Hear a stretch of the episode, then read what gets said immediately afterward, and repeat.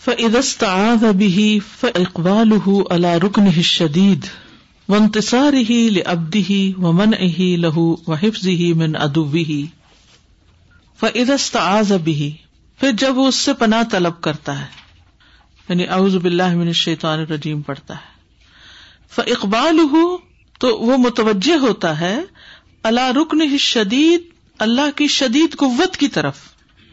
کہ اللہ سب سے قوی ہے، وہ مجھے پناہ دے سکتا ہے۔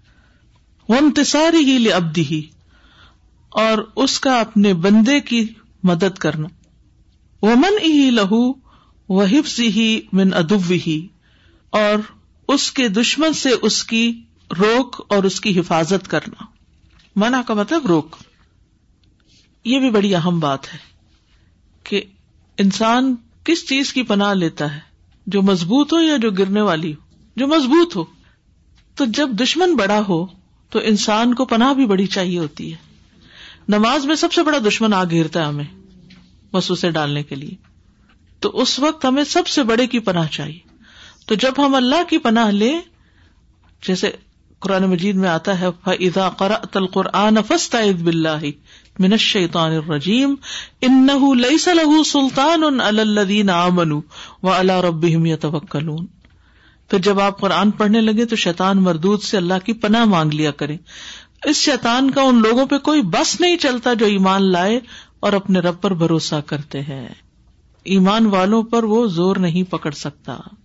تو یہ کیوں نہیں آ سکتا؟ کیونکہ ایمان والوں نے اپنے آپ کو اللہ کے حوالے کر دیا، اللہ کی پناہ میں دے دیا، جو کہ سب قوتوں کا مالک ہے۔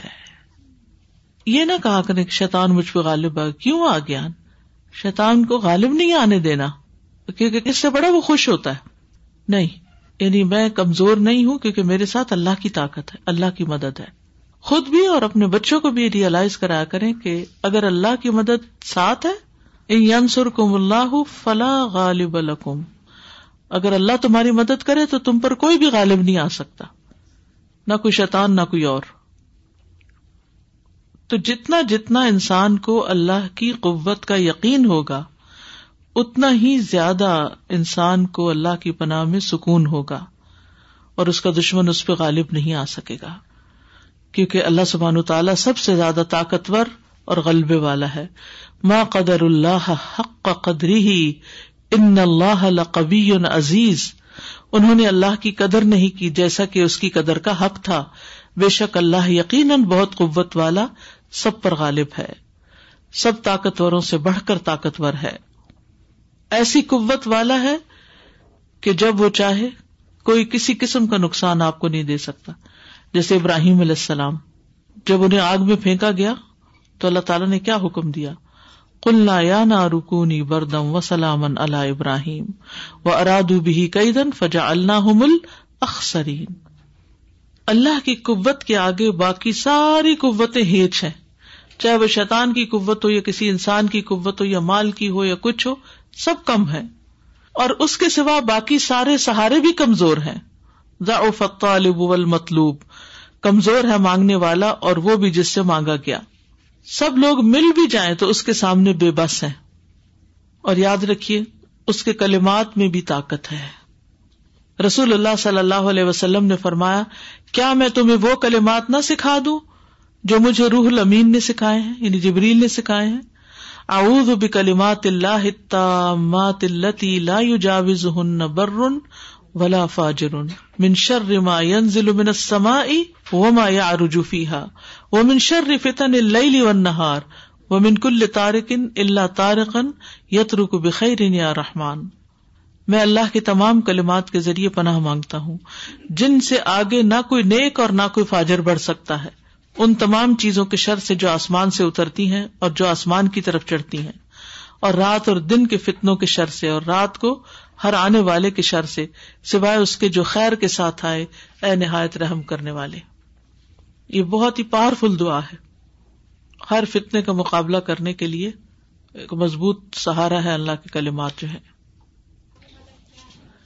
کوئی بھی شر اینی تھنگ کوئی کیڑا مکوڑا بھی ہو سکتا ہے، کوئی چور ڈاکو ہو سکتا ہے، کوئی حادثہ، کوئی طوفان ہو سکتا ہے۔ تارک کا لفظ جو ہے نا، یہ تارکا سے ہے۔ تارک الباب کا مطلب ہوتا ہے دروازہ کھٹکھٹانا۔ اچانک آ کے کھٹکھٹانے والا۔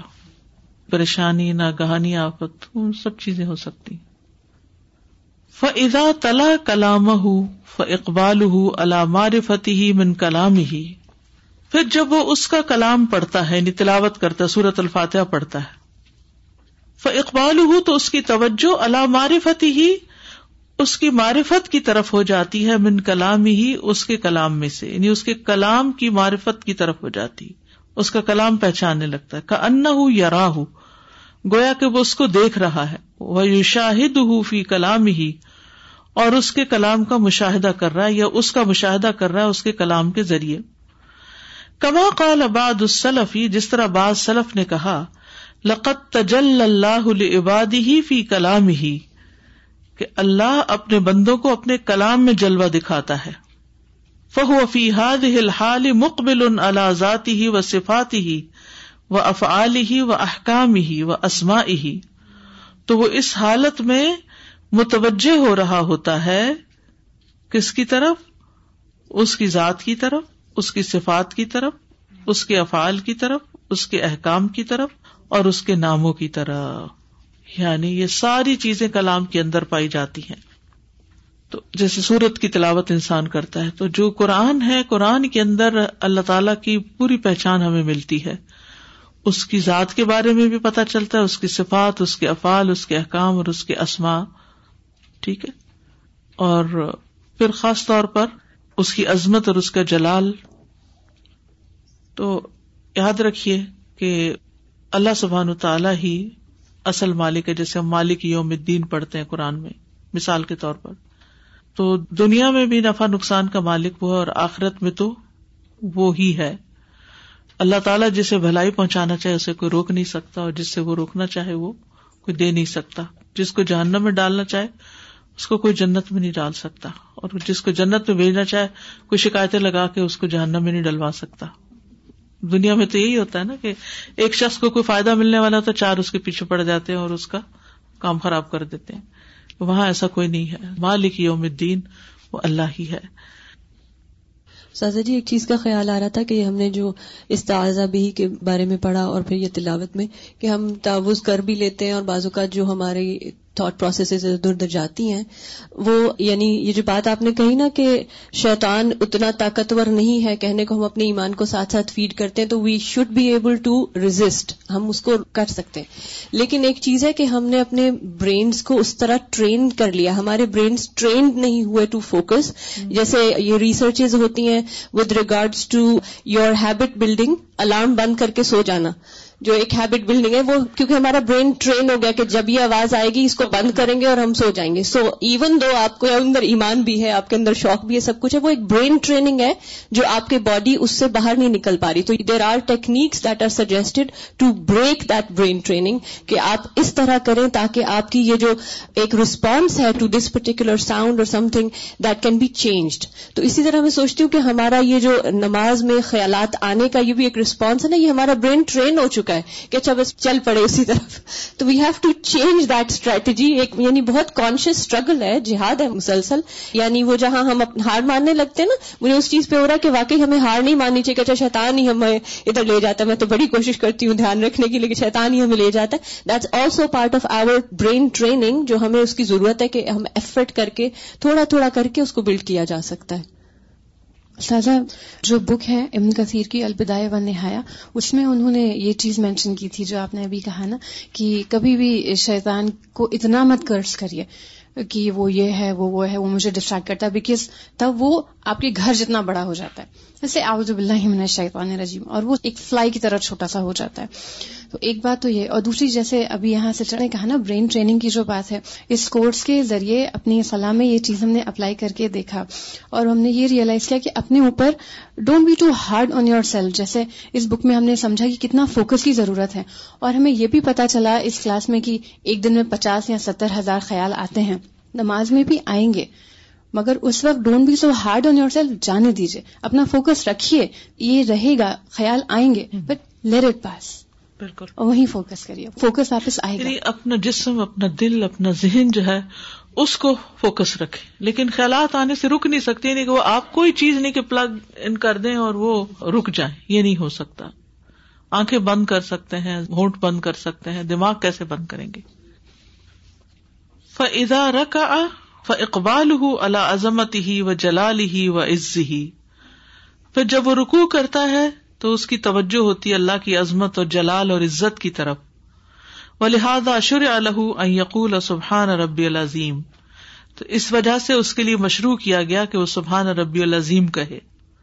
فضا رفا رسح من رکو ف اقبال اللہ حمد ہی و ثنا علیہ و تمجید ہی و ابودیت ہی لہو و تفرد ہی بال عطا اول من پھر جب وہ اپنا سر رکو سے اٹھاتا ہے، تو وہ متوجہ ہوتا ہے اس کی حمد کی طرف، ثنا کی طرف، اور اس کی بزرگی بیان کرنے کی طرف، اور اس کی عبادت کی طرف، اور اکیلے اسی کے عطا کرنے اور روکنے کی طرف۔ کہ دینے والا بھی وہی ہے اور روکنے والا بھی وہی ہے۔ جیسے ہم نماز کے بعد پڑھتے نا اللہ لا مانع لما آتیت ولا معطی لما منعت ولا ينفع الجد منك الجد قرآن مجید میں بھی آتا ہے قل افرأيتم ما تدعون من دون الله ان ارادني الله بضر هل هن كاشفات ضره او ارادني برحمة هل هن ممسكات رحمته قل حسبي الله عليه يتوكل المتوكلون وہ ہستیاں جنہیں تم اللہ کے سوا پکارتے ہو۔ اگر اللہ مجھے کوئی نقصان پہنچانے کا ارادہ کرے، تو کیا وہ اس کے نقصان کو ہٹانے والی ہیں؟ یا وہ مجھ پر کوئی مہربانی کرنا چاہے، تو کیا وہ اس کی رحمت کو روکنے والی ہیں؟ کہہ دو، مجھے اللہ ہی کافی ہے۔ اسی پر بھروسہ کرنے والے بھروسہ کرتے ہیں۔ تو اس سے کیا پتا چلتا ہے کہ اللہ جس کے ساتھ بھلائی کا ارادہ کر لے، اسے کوئی روک نہیں سکتا۔ ما یفتح اللہ للناس من رحمت فلا ممسک له وما يمسک فلا مرسل له من بعد۔ سورۃ فاطر میں آتا ہے، اگر اللہ لوگوں کے لیے اپنی رحمت کا دروازہ کھول دے تو اسے کوئی بند کرنے والا نہیں۔ اور جسے وہ بند کر دے تو اس کے بعد اسے کوئی کھولنے والا نہیں۔ نبی صلی اللہ علیہ وسلم نے فرمایا، جان لو، اگر ساری دنیا مل کر بھی تمہیں نفع پہنچانا چاہے تو تمہیں نفع نہیں پہنچا سکتی، سوائے اس کے جو اللہ نے تمہارے لیے لکھ دیا ہے۔ اور اگر سارے مل کر تمہیں کوئی نقصان پہنچانا چاہے، تو تمہیں نقصان نہیں دے سکتے، سوائے اس کے جو اللہ نے تمہارے لیے لکھ دیا۔ اس لیے لوگوں کی پرواہ چھوڑ دو کہ کوئی تمہارے لیے کیا نقصان کرے گا۔ تکلیف بھی اسی کی طرف سے آتی، اس کے عزن سے آتی، اور نفع بھی اسی کے عزن سے ہمیں پہنچتا ہے۔ اللہ ہی لوگوں کے دلوں میں خیال ڈالتا ہے۔ اور وہ لوگوں کے لیے مہربان ہو جاتے ہیں۔ اور اگر اللہ دل میں نہ ڈالے تو کوئی دے نہیں سکتا۔ فضا سجدا ف اقبال ہُ اللہ قرب ہی و دنو من ہُ پھر جب وہ سجدہ کرتا ہے تو اس کی توجہ، اس کے قرب اور اس کے نزدیک ہونے کی طرف ہونی چاہیے۔ وہ تزل بئی نہ یدئی ہی اور اس کے آگے جھکنے کے لیے۔ ول انکساری اور انکساری کے لیے۔ وہ تملق اور خوشامد کے لیے۔ یعنی جب بندہ سجدے میں جائے تو اللہ کا قرب محسوس کرے اور اس کے آگے آجزی اور انکساری کا اظہار کرے، جیسے پیچھے بھی ہم پڑھ چکے ہیں۔ مسرد احمد کی روایت میں آتا ہے، اللہ تبارک و تعالیٰ فرماتے ہیں، جو شخص میرے لیے اس طرح جھکتا ہے تو راوی نے اپنی ہتھیلی کے اندر کے حصے کو زمین کی طرف کیا اور اسے زمین کے قریب لے گئے۔ یعنی بالکل زمین کے ساتھ لگ جاتا ہے میرے لیے، تو میں اسے اتنا بلند کر دیتا ہوں۔ تو راوی نے اپنی ہتھیلی کے اندر کے حصے کو آسمان کی طرف کیا اور اسے اونچا کر دیا۔ یعنی جو اللہ کے لیے جھکتا ہے، اللہ عثمان تعالیٰ اس کو بلندی عطا کرتا ہے۔ جیسے کہ ایک حدیث میں بھی آتا ہے نا، من تواد اللہ رفا اللہ جو اللہ کے لیے توازو اختیار کرتا ہے، اللہ تعالیٰ اس کو بلندی عطا کرتے ہیں۔ یعنی اللہ مغفر لی اللہ، تو ہی بخشنے والا فن اللہ خرجنوب اللہ انتا یعنی بخش کی دعائیں اپنے لیے کرے اور اللہ کو منائے اور معافی کروا لے اپنی۔ دیکھیے خوشامد میں ہمیشہ ان کی ساری ہوتی ہے نا۔ آپ دوسرے کو اپنے سے بڑا کر رہے ہوتے ہیں۔ حتیٰ کہ بچوں کی خوشامد کیسے ہوتی؟ کیا کرتے؟ ہیں یعنی سجدے میں جا کے فزیکلی زمین کے ساتھ لگ کے تسبیح اللہ کی کر رہے ہوتے ہیں، گویا ایک طرح سے خوشامد کی طرح عمل کر رہے ہوتے ہیں۔ اپنی آجزی اور انکساری بھی دکھاتے ہیں اور اللہ کی تعریف کرتے ہیں۔ اس کا مطلب یہ ہے کہ جب بندہ سجدہ کرے تو اللہ کا قرب محسوس کرے، کیونکہ حدیث میں آتا ہے کہ بندہ سجدے میں سب سے زیادہ اللہ کے قریب ہوتا ہے۔ ٹھیک ہے؟ اچھا تو یہاں پر تین باتیں ہیں۔ قرب اور دنو خزو اور تزلر اور انکسار یہ ایک ہی طرح کی چیزیں ہیں، جھکنا، اپنے آپ کو اللہ کے سامنے ذلیل کرنا، انکساری کرنا، و تملک اور خوشامد تو اللہ کی خوشامد کیا ہے؟ تصویر بیان کرنا۔ فدارف سہ و جسا اللہ رک بتئی ہی ف اقبال ہُ اللہ غنا ہُ و جود ہی و کرم ہی و شدت حاجت ہی الئی و تدر ہی بین یدئی ہی ول انکساری یکفر الح و یرحم و یو آفیہ و یادیہ و یرزق پھر جب وہ اپنا سر اٹھاتا ہے سجدے سے اور اپنے دونوں گٹنوں کے اوپر رکھ دیتا ہے، اپنے دونوں گٹنوں پر بیٹھ جاتا ہے جسا جسوب ہوتا بیٹھنا۔ اقبال ہوں اللہ غنا ہوں تو اس کی توجہ اللہ کے غنی ہونے کی طرف ہوتی ہے۔ وہ جود ہی اس کے جود و کرم کی طرف۔ وہ کرم ہی اور اس کے کرم کی طرف۔ وہ شدت حاجت ہی الہی ہی اور اس کی طرف شدید حاجت ہونے کی طرف۔ وہ تدر ہی بین یدئی ہی ول انکساری اور اس کے سامنے آجزی اور انکساری کرنے پر یکفر الح کہ وہ اس کو بخش دے گا۔ وہ یرحم اور اس پر رحم کرے گا۔ وہ یو آفیہ اور اس کو آفیت عطا کرے گا۔ وہ یہ دیا وہ یرزق اور اس کو رسک دے گا۔ یہ اس دعا کی طرف اشارہ ہے جو دو سجدوں کے بیچ میں کی جاتی ہے۔ تو حقیقت یہ ہے کہ ہم سب کو اللہ سبحان و تعالی سے بخش مانگنی چاہیے۔ دوسری دعا جو ہے وہ رب فرلی رب فرلی ہے۔ کہ انسان اس جگہ پر بخش مانگتا ہے۔ انس بن مالک کہتے ہیں کہ میں نے رسول اللہ صلی اللہ علیہ وسلم کو فرماتے ہوئے سنا، اللہ تبارک و تعالیٰ فرماتا ہے، اے ابن آدم، جب تک تو مجھے پکارے گا اور مجھ سے پر امید رہے گا میں تجھے بخشتا رہوں گا۔ جو بھی گنا ہوں گے کوئی پرواہ نہیں کروں گا۔ اے ابن آدم، اگر تیرے گنا آسمان کی بلندیوں تک پہنچ جائیں، پھر تو مجھ سے بخش طلب کرے، تو میں پرواہ کیے بغیر تجھے بخش دوں گا۔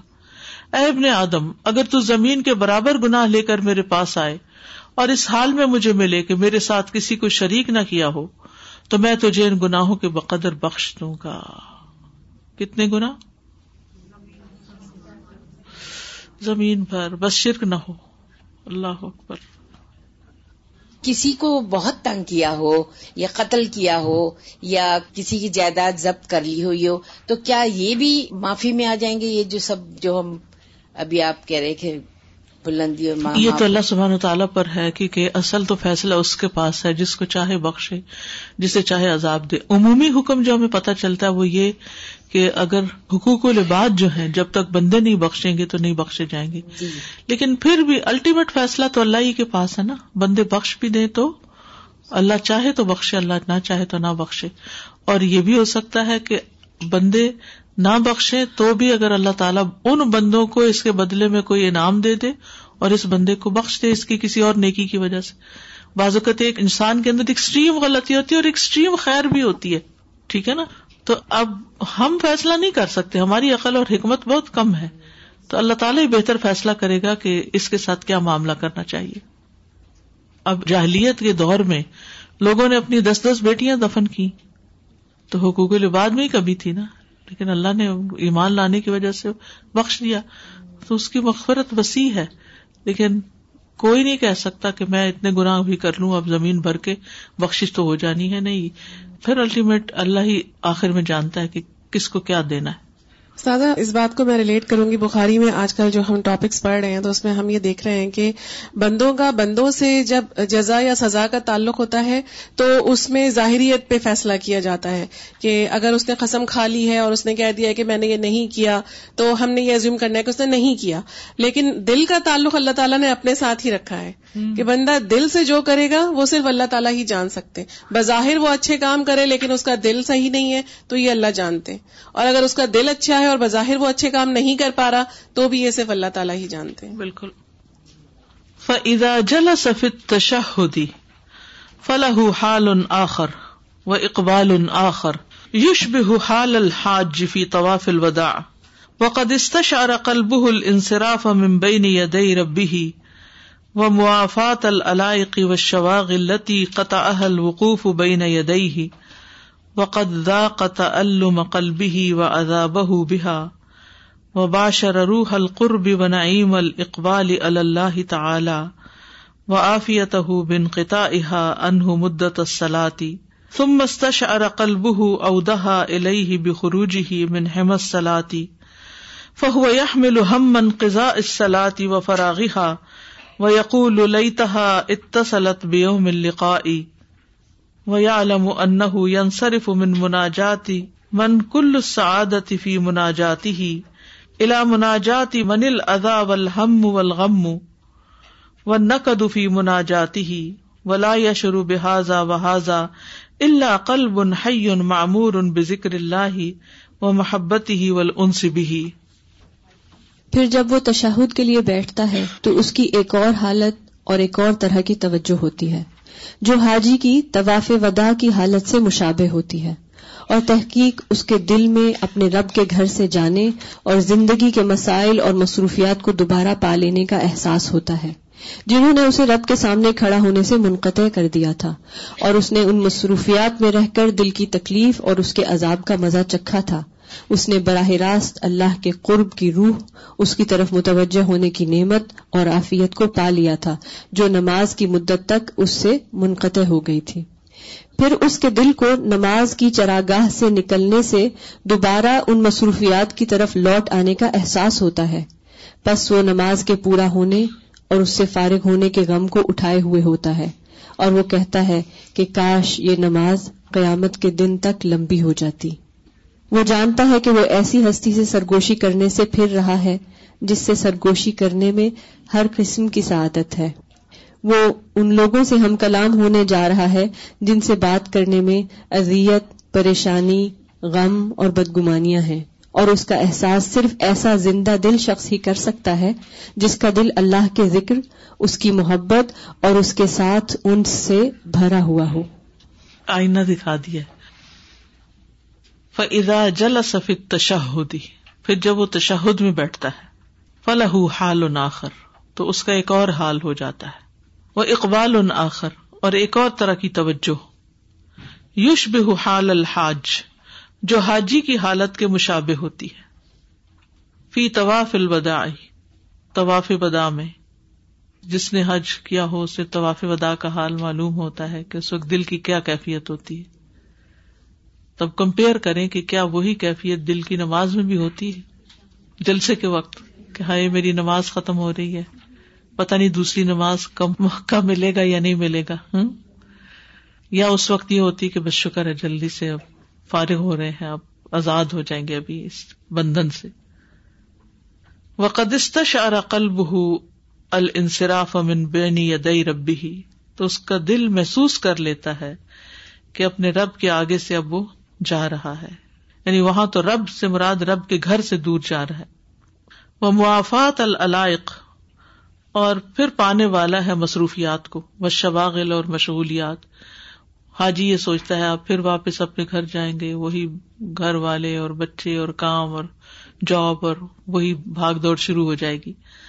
اللہ تی قطع حل وقوف بین یدئی وہ جنہوں نے اسے اپنے رب کے سامنے کھڑا ہونے سے منقطع کر دیا تھا۔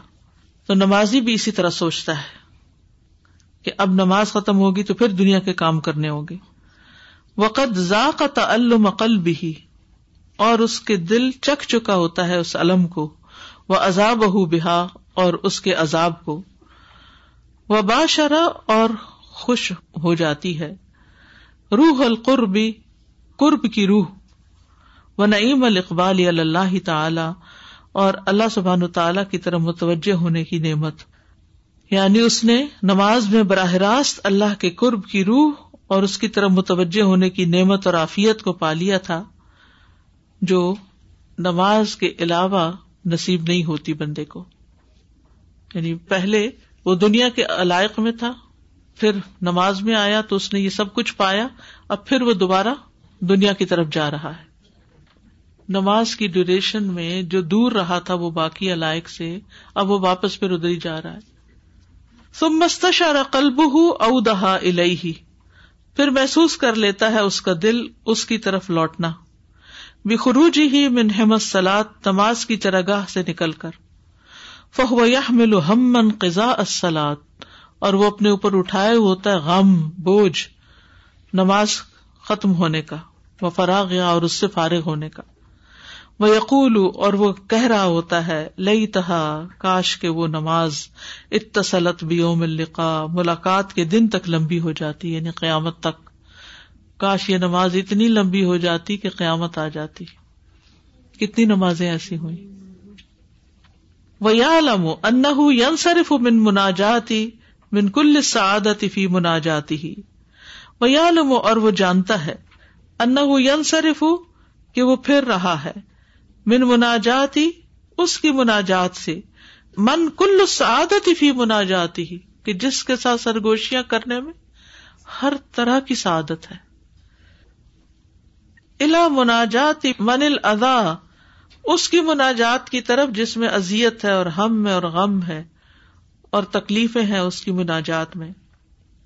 یعنی اللہ کی مناجات یا باتیں چھوڑ کے، اللہ سے سرگوشیاں چھوڑ کے، اب وہ لوگوں سے باتیں کرنے کی طرف پھر رہا یعنی دنیا کی طرف۔ اب یہ لوگوں کی سرگوشیوں میں ہم غم اور دکھ تکلیف کیا ہے؟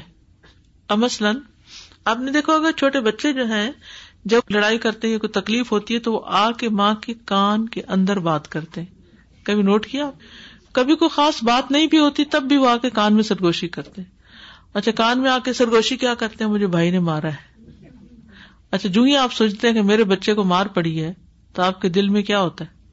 یہ سرگوشی جو ہے، تکلیف کی سرگوشی ہو جاتی ہے اسی طرح آپ اٹھتے ہیں تو کوئی بچہ بڑا اسکول سے آتا ہے، وہ آ کے وہاں کے کوئی مسئلے سناتا ہے۔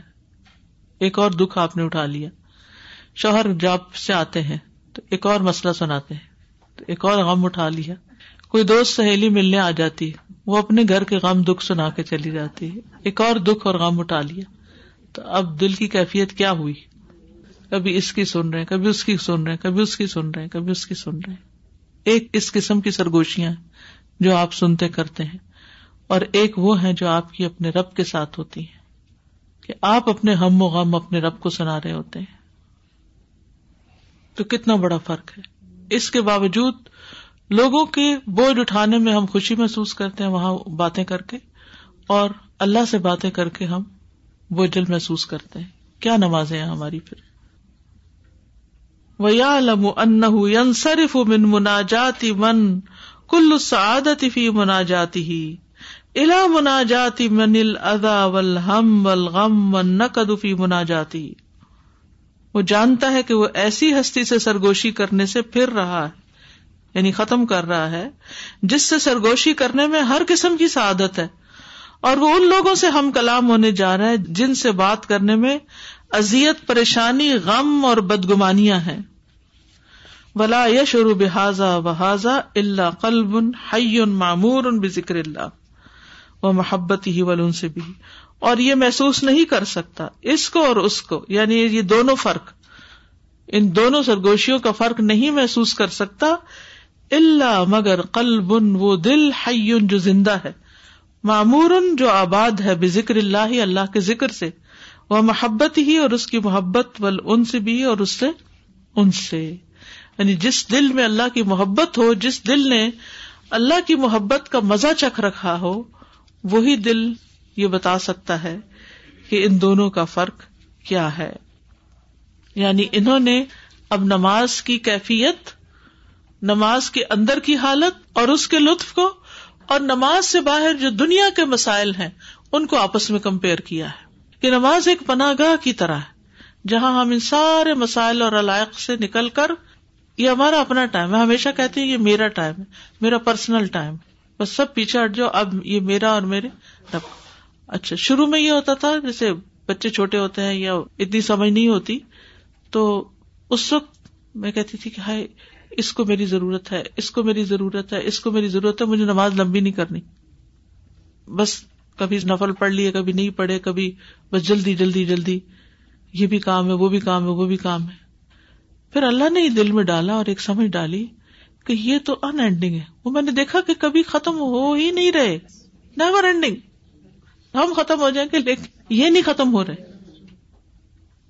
تو پھر میں نے سوچا کہ یہ سب میرے آس پاس مسلمان ہیں اور ان سب کو پتا یہ نماز کا وقت ہے۔ یہ کیوں نہیں اپنی سنت پڑھتے؟ یہ کیوں نہیں اپنے نفل پڑھتے؟ یہ بھی نہیں پڑھتے اور مجھے بھی نہیں پڑھنے دیتے۔ ان کی خاطر میں اپنی ہر چیز چھوڑے چلے جاؤں، چھوڑے چلے جاؤں۔ یہ کسی اور وقت میں کیوں نہیں؟ یہ تو میرے رب کا وقت ہے۔ تو پھر ایک بات سمجھ میں آ گئی۔ نماز میں سکون آ گیا۔ ورنہ نماز میں سکون نہیں آتا تھا کہ گلٹ ہوتی تھی کہ ہم جو نماز پڑھ رہے ہیں، پتہ نہیں کسی کا حق مار رہے ہیں، کسی کا بھی حق نہیں مار رہے۔ ان پر بھی حق ہے کہ وہ بھی لمبی کرے۔ وہ بھی اپنی ذمہ داری پوری کرے نماز کی۔ اکثر لوگ، جیسے مثال کے طور پہ زہر کی نماز، باقی نمازوں کی نسبت لمبی ہوتی ہے۔ اور وہ این آتی بھی کام کی جگہ پر ہے۔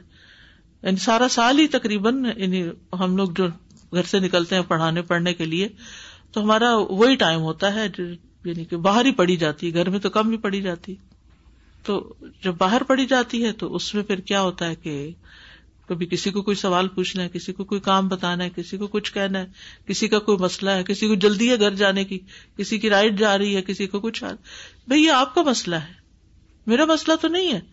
اگر آپ کو واقعی میری ضرورت ہے تو پھر آپ کو میری نماز کا تو احترام کرنا چاہیے، کم از کم میرا نہ کرے میری نماز کا تو کرے تو وہی جو برین ٹرین کرنے والی بات ہے نا، کہ جب انسان اپنے آپ کو ایک چیز سمجھا لیتا ہے نا جب انسان ارادہ کر لیتا ہے، تو باقی بھی اس کو پھر ریسپیکٹ کرتے ہیں۔ اور آپ کتنی چیزیں چھوڑتے جائیں لوگوں کے لیے دین کی۔ اپنے دینی فرائض کتنے چھوڑتے چلے جائیں۔ یہ بھی چھوڑ دو، یہ بھی چھوڑ دو، یہ بھی چھوڑ دو۔ کہاں تک چھوڑتے چلے جائیں گے؟ ہماری دیسی ماؤں کا عموماً حال کیا ہے کہ وہ اپنے بچوں میں اتنی جان گلا دیتی ہیں کہ اپنے آپ کو بھول جاتی ہیں۔ پھر کیا ہوتا ہے؟ بیمار پڑ جاتی ہے اور بچوں پر ہی بوجھ بن جاتی۔ تو ہر چیز میں ایک اعتدال ہی ضروری ہے۔ بندوں کے وقت میں بندوں کو یہ سمجھانے کی ضرورت ہے کہ یہ اللہ کا وقت ہے۔ ٹھیک ہے، کچھ گھرانوں میں اب دین اس طرح نہیں رہا اور گھر والے اس کو ریگارڈ ہی نہیں کرتے، اس ٹائم کو ریسپیکٹ ہی نہیں دیتے۔ ذرا بیوی نے نماز لمبی کی، ادھر سے اس کے اوپر غصہ برسنا شروع ہو گیا۔ اب تمہیں سارے نفل یاد آئے۔ نفل کے وقت ہی نفل پڑھنے ہیں نا، اور کس وقت پڑھنے چاشت کے وقت میں چاشت کا ہی پڑھیں گے نا تھوڑا بہت اوپر نیچے کریں گے آخر۔ پھر ہم بھی انسان ہے بھول ہی بھی جاتا ہے۔ اگر انسان اپنے وہ وقت کی پابندی نہیں کرتا نا اور کسی کام میں لگے وہ اگلے سے اگلے میں لگے وہ تو گیا وقت ہی چلا گیا کام ہی چلا گیا۔ السلام علیکم استاذہ۔ اس پہ وہ حدیث بھی اب بہت اچھی طرح سمجھ آ گئی جس میں وہ تھا نا سات قسم کے لوگ جو عرش کے سائے میں ہوں گے قیامت کے دن۔ تو اس میں وہ بھی تھا نا کہ جس کا دل ایک نماز کے بعد دوسری نماز میں جی ہاں بالکل۔ تو یہ اب بات سمجھ میں آئی بہت اچھی اس کے بعد۔ پہلی بات تو یہ کہ دل بہت زیادہ صاف ہونا چاہیے۔ تو ہر نماز کے بعد جو دوسری نماز ہے اس میں جتنی باتیں دوسروں کی اذیتیں غم فکر ایک طرف چھوڑ کے۔ اور ایک آج میں بات شیئر کرنا چاہوں گی استاذہ بہت پرانی بات ہے سسٹر اسما کی۔ کہ وہ جوان تھی تو میری ملاقات جب ہوئی تو وہ اتنی لمبی نماز پڑھا کرتی تھی، میں نے اپنی زندگی میں فرسٹ ٹائم کسی کو اتنی نماز لمبی پڑھتے دیکھا تھا۔ تو میں کہتی تھی، ابھی اس کی شادی نہیں ہوئی، شادی ہوگی تو پھر دیکھوں گی۔ اور ماشاء اللہ ماشاء اللہ بعد میں بھی میں نے بچوں کے ساتھ بھی اس کو دیکھا۔ اور وہ، اس سے میں نے سیکھا تھا کہ نماز جو ہے وہ اپنا ایک وقت ہے۔ اور وہ کہتی تھی کہ میں نے دودھ بھی پلا دیا سب کچھ کر دیا اب بچہ اگر ادھر ادھر ہوتا بھی ہے آ جائے گا نا زیادہ سے زیادہ کرال کر کے میرے پاس یا کچھ اٹھا لوں گی۔ اور اس ماں کو میں نے دیکھا ہمیشہ کہ اس نے اپنی نماز کو پورا وقت دیا، پورا ٹائم دیا۔ تو یہ اگزامپلز ہوتے ہیں ہمارے آس پاس جو ہم سیکھتے رہتے ہیں اور وہ ہمیں یاد دہانی کراتے تو اپنے دل کو ہر وقت صاف رکھنا بہت بڑی ایک بات۔ یعنی اپنے نیت اور ارادہ۔ اصل میں نا اپنا ارادہ کمزور ہوتا ہے اور بہانا ڈھونڈ لیتے ہیں ہم لوگوں کی باتوں کا۔ اسپیشلی فجر کے ٹائم، آج کل میں اسی پروسیس سے گزر رہی ہوں جو آپ نے بتائی ہے۔ فجر کے ٹائم پہ جب بچوں کو اٹھانا ہوتا ہے اور اپنی نماز بھی ہوتی ہے اور بچے اکثر اتنا ڈیلے کرتے ہیں، تو پہلے یہی ہوتا تھا کہ میں نے دو سنتیں پڑھی، پھر میں دوڑ کے گئی، اٹھ جاؤ، پھر اس کے بعد فرض بھی بس اچھا اب ان کی نماز نکل رہی ہے۔ تو اب میں چاہے مجھے جھنجھوڑ کے اٹھانا پڑے میں اٹھا کے پھر کہتی ہوں کہ مجھے اپنی نماز سکون سے پڑھنے دو اب اٹھ جاؤ کیونکہ اب میں فرض پڑھنے جا رہی ہوں۔ تو کوشش کر رہی ہوں۔ بالکل۔ بیسیکلی دو رنگ ہے نا۔ ایک نماز کا پارٹ ہے ہماری زندگی میں اور یعنی آپ یوں سمجھے کہ جیسے ایک وائٹ پیپر ہے اور اس میں فائیو اسٹریپس ہیں۔ تو یا ہم ایک اسٹرپ کے اندر ہوتے ہیں یا اس سے باہر ہوتے ہیں یا اس کے اندر یا اس کے باہر ہوتے ہیں۔ تو ان دونوں حالتوں میں سے کون سی حالت بہتر ہے اور پھر اس کو ہم کتنا ریگارڈ دیتے ہیں اور کتنی اس کی قدر کرتے ہیں؟ اس وقت کے آنے پہ کتنا خوش ہوتے ہیں؟ یا یہ سوچتے ہیں کہ ہائے، اب پھر نماز کا ٹائم ہو گیا آ رہی ہے نا سردیاں تو پھر جلدی جلدی ٹائم ہو جاتا ہے۔